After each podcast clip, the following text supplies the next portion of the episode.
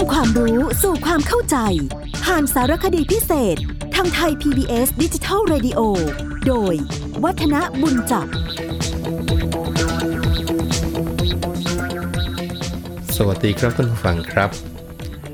ในระหว่างนี้เราเอาเรื่องราวเกี่ยวกับอารยธรรมไทยมาพูดมาคุยกัน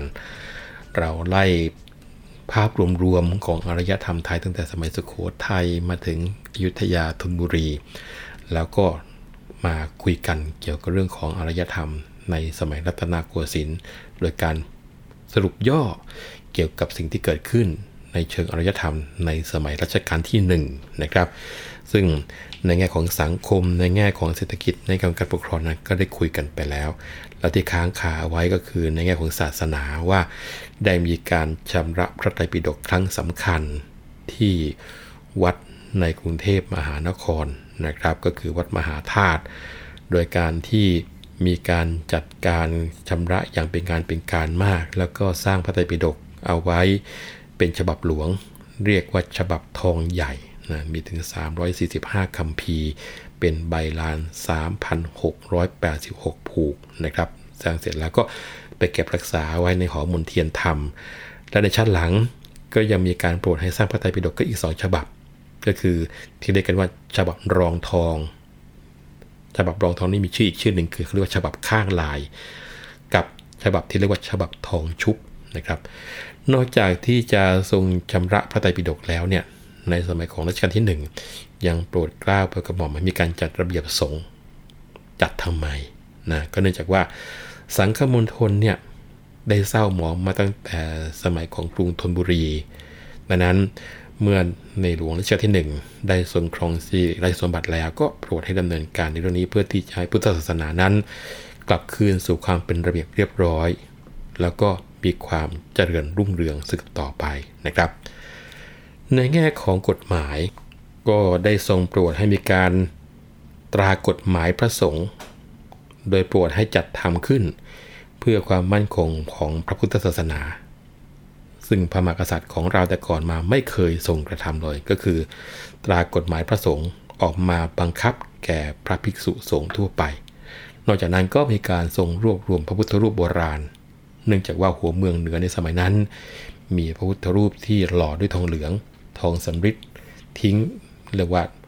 อยู่กลางแดดกลางฝนปรักหักพังอยู่ตามวัดร้างต่างๆ เยอะแยะไปหมดแล้วก็ไม่มีใครดูแล ก็เลยโปรดเกล้าให้อัญเชิญลงมารวบรวมเอาไว้ที่กรุงเทพเขาว่ามีจำนวนถึง 1,248ลงเลยนะท่านผู้ฟัง แล้วนอกจากนั้นก็มีการทรงสร้างพระพุทธรูป 3 องค์ ก็คือพระพุทธรูปประทับยืน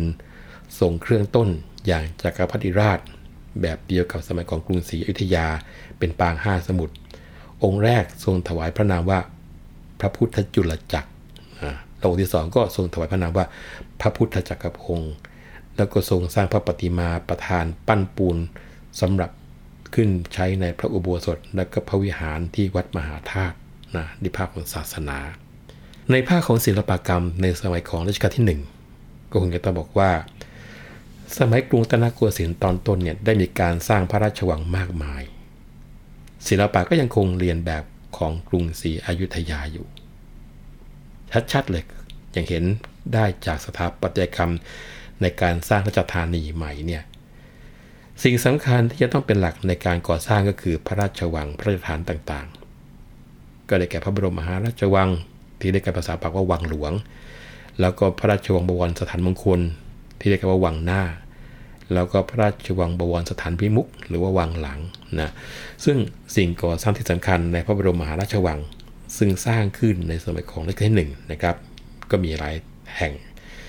หลักๆ เด่นๆ อย่างแรกก็คือพระมหามนเทียน ซึ่งเป็นพระที่นั่งหมู่ ประกอบด้วยพระที่นั่งจักรพรรดิพิมานพระที่นั่งไพศาลทักษิณแล้วก็พระที่นั่งอมรินวินิจฉัย มหาสุรยพิมานนะน่าสนใจนิดหนึ่งนะครับเกี่ยวกับเรื่องของพระที่นั่งอมรินเนี่ยคือในการเขียนชื่อพระที่นั่งเนี่ยนะเขียนด้วยออ่างมอม้ารอเรือสระอินอหนู แล้วก็มีทอทหารรอเรือก่อนจะเข้าสู่วินิจฉัยนะครับ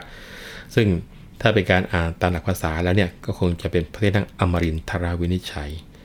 แต่ชื่อเนี่ยเป็นวิสามัญนาม คือเป็นนามเฉพาะที่เขาไม่ต้องออกเสียงทาระ ดังนั้นสมัยก่อนจะเอาเป็นพระที่นั่งอมรินวินิจฉัย มหาสุรยพิมานนะครับ แต่เป็นที่น่าแปลก เดี๋ยวนี้มาอ่านเป็นอมรินทระวินิจฉัยกันทั้งหมดเลยทีเดียว นอกจากหมู่ของพระมหามนเทียนแล้วนะครับ ก็ยังมีกลุ่มของพระมหาปราสาทนะก็มีพระที่นั่งดุสิตมหาปราสาท มีพระที่นั่งพิมานรัตยา นอกจากนั้นก็เป็นส่วนของบนดบพระพุทธบาทนะครับวัดประชิตสุพลพระพุทธบาทนี่คือที่สระบุรีนะรอนไปคือวัดมหาธาตุวัดระฆัง ส่วนพระสถูปที่สร้างขึ้นมาในสมัยของรัชกาลที่1 ปรากฏว่านิยมสร้างปรางกับเจดีย์เหลี่ยมเป็นพื้น อยู่ที่ไหนบ้าง ไปดูพระปรางวัดระฆังโคสิตาราม กับพระเจดีย์ศรีสันเพิชดาราม ที่วัดประชิตุพลนะครับ ในเชิงจิตกรรมที่ก่อนนั้นเป็นสถาปัตย์จิตกรรม คงจะต้องบอกว่าการสร้างอาคารต่างๆ อย่างขนาดใหญ่ ทั้งฝ่ายศาสนสถานและฝ่ายทางการบ้านการเมือง เนื่องในคราวสถาปนาราชธานีใหม่ ก็ต้องมีการจัดทำอย่างสวยงามและบรรจงจนสุดฝีมือ ในแง่ของจิตรกรรมก็มีการเขียนภาพจิตรกรรมฝาผนัง มีการแกะสลัก มีการประดับมุกในบันประตูหน้าต่าง แล้วก็มีการตกแต่งซุ้มประตูต่างๆ หลายที่นะอย่างเช่นภาพเขียนเนี่ยภาพจิตรกรรมฝาผนังที่เก่าที่สุดของกรุงรัตนโกสินทร์ซึ่งเขียนขึ้นตอนแรกในการสถาปนากรุงรัตนโกสินทร์ในสมัยของรัชกาลที่หนึ่งก็คือ ภาพเขียนที่พระที่นั่งพุทธไทยสวรรค์ ที่พระราชวังบวรสถานมงคลนะครับ ก็คือที่วังหน้า แล้วก็มีภาพเขียนฝาผนังที่สำคัญในสมัยของรัชกาลที่ 1 ที่ยังเหลืออยู่ เช่น ที่พระวิหารทิศในวัดโพวัดประชิตผลวิมลมังคลารามที่ตัวท่าเตียน แล้วก็พระโบสถวัดดุสิตาราม มีภาพเขียนสำคัญอีกชิ้นหนึ่ง ซึ่งเขียนขึ้นในสมัยของรัชกาลที่ 1 เหมือนกันก็คือ ตำราฟ้อนรำหรือว่าตำรารำนะครับ อันนี้ถือเป็นภาพของการจิตกรรมในแง่ของการแกะสลัก ก็จะเห็นได้ที่พระมณฑปในวัดพระศรีรัตนศาสดาราม อันนี้เป็นฝีมือและการแกะสลักที่นับถือเป็นเยี่ยมจริงๆนะครับท่านไปดูมีพวกเครื่องประดับพระราชอิสริยยศต่างๆ ของพระมหากษัตริย์ ถ้าว่าจะกล่าวเฉพาะที่สร้างขึ้นมาในสมัยของรัชกาลหนึ่งที่เป็นการกระตัดชิ้นเด่นก็คือ พระที่นั่งราเชนทรยานนะพระมหาพิชัยราชรถ แล้วก็เวชยันราชรถ รวมทั้งพระโกฏทองใหญ่ หรือพระที่นั่งสุพรรณหงษ์ลำเดิมนะครับ แล้วก็เรือพระที่นั่งประพัสรชัย นอกจากนั้นงานศิลปกรรมเด่นๆ ก็คือการประดับมุก คงจะต้องบอกว่าฝีมือช่างประดับมุกชิ้นเอกที่สำคัญ ซึ่งสร้างขึ้นในสมัยของรัชกาลที่ 1 มีทั้งบานประตูหน้าต่างพระอุโบสถ แล้วก็บานประตูพระมณฑปอยู่ที่วัดพระแก้ว ก็คือวัดพระศรีรัตนศาสดาราม กับบานประตูมณฑปของที่พระพุทธบาทจังหวัดสระบุรี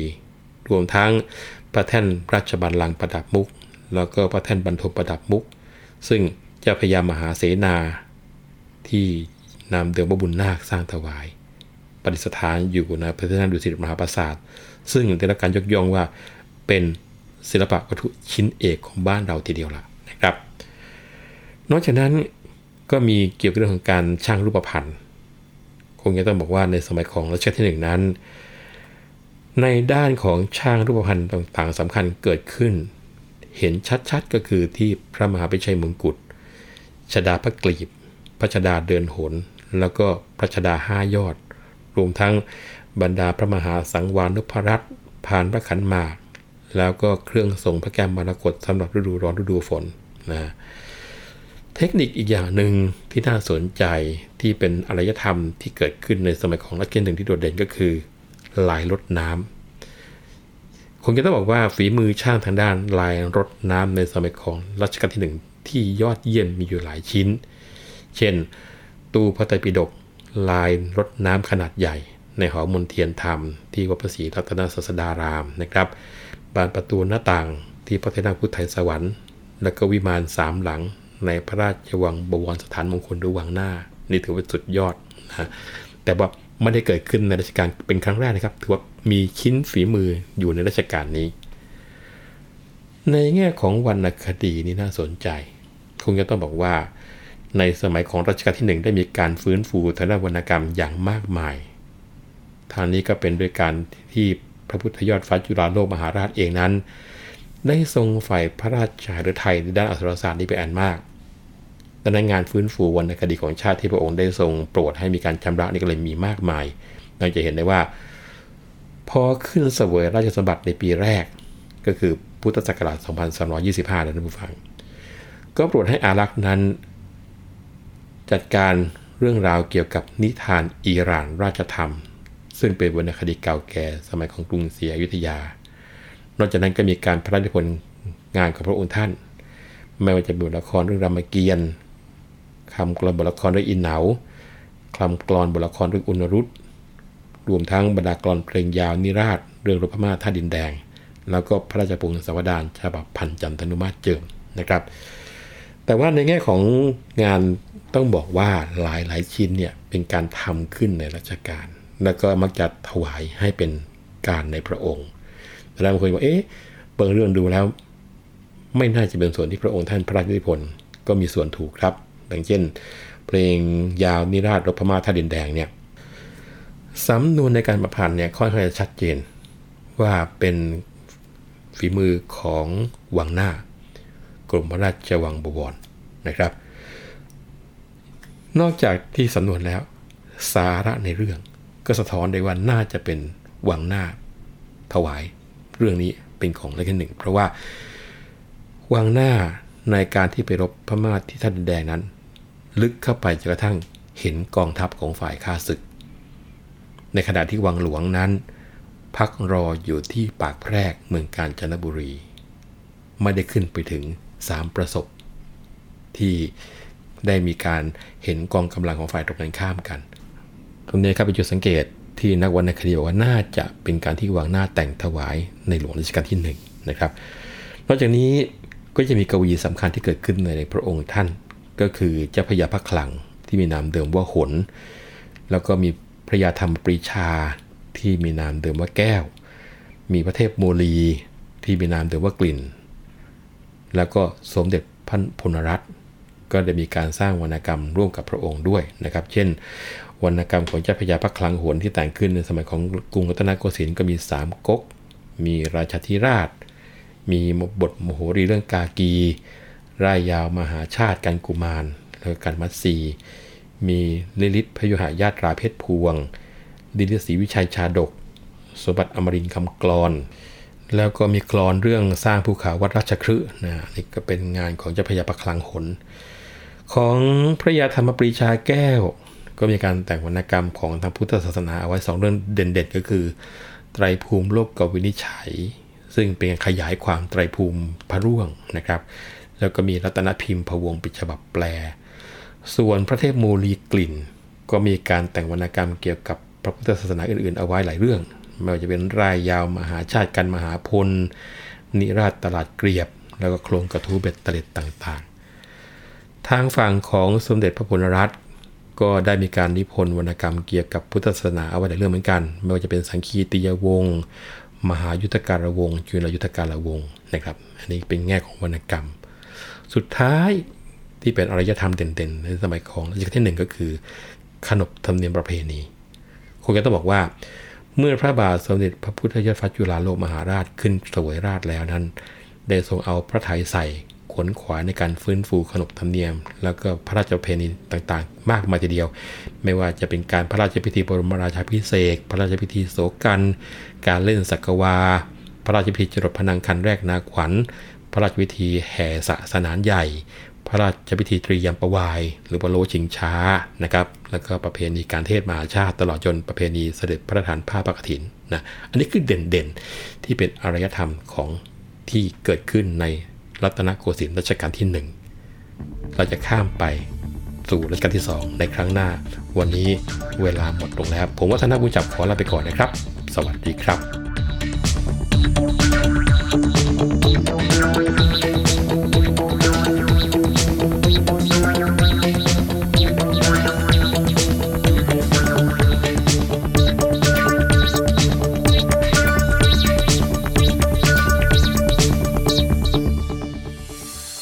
รับฟังรายการย้อนหลังได้ที่เว็บไซต์และแอปพลิเคชันไทย PBS Radio ไทย PBS ดิจิทัล Radio วิทยุข่าวสารสาระ เพื่อสาธารณะและสังคม